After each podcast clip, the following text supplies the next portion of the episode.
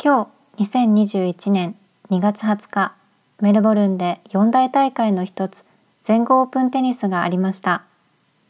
決勝戦にはあの大坂なおみ選手が出場し見事優勝しましたよ。本当にかっこよかった。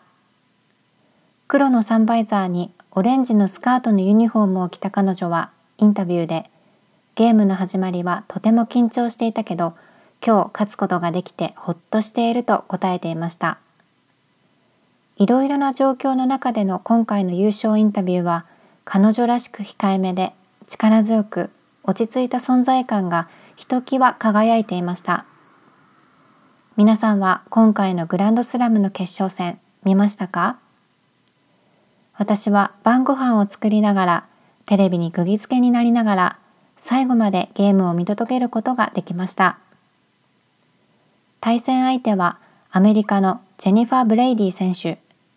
ビッグサーブと力強さがやはり際立っていましたよ。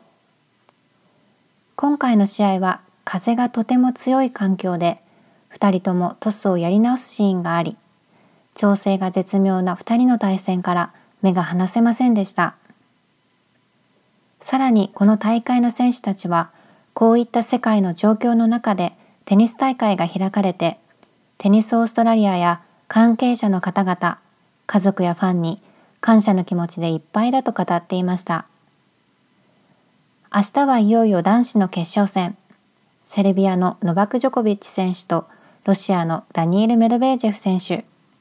どちらが全豪を制するのか楽しみです。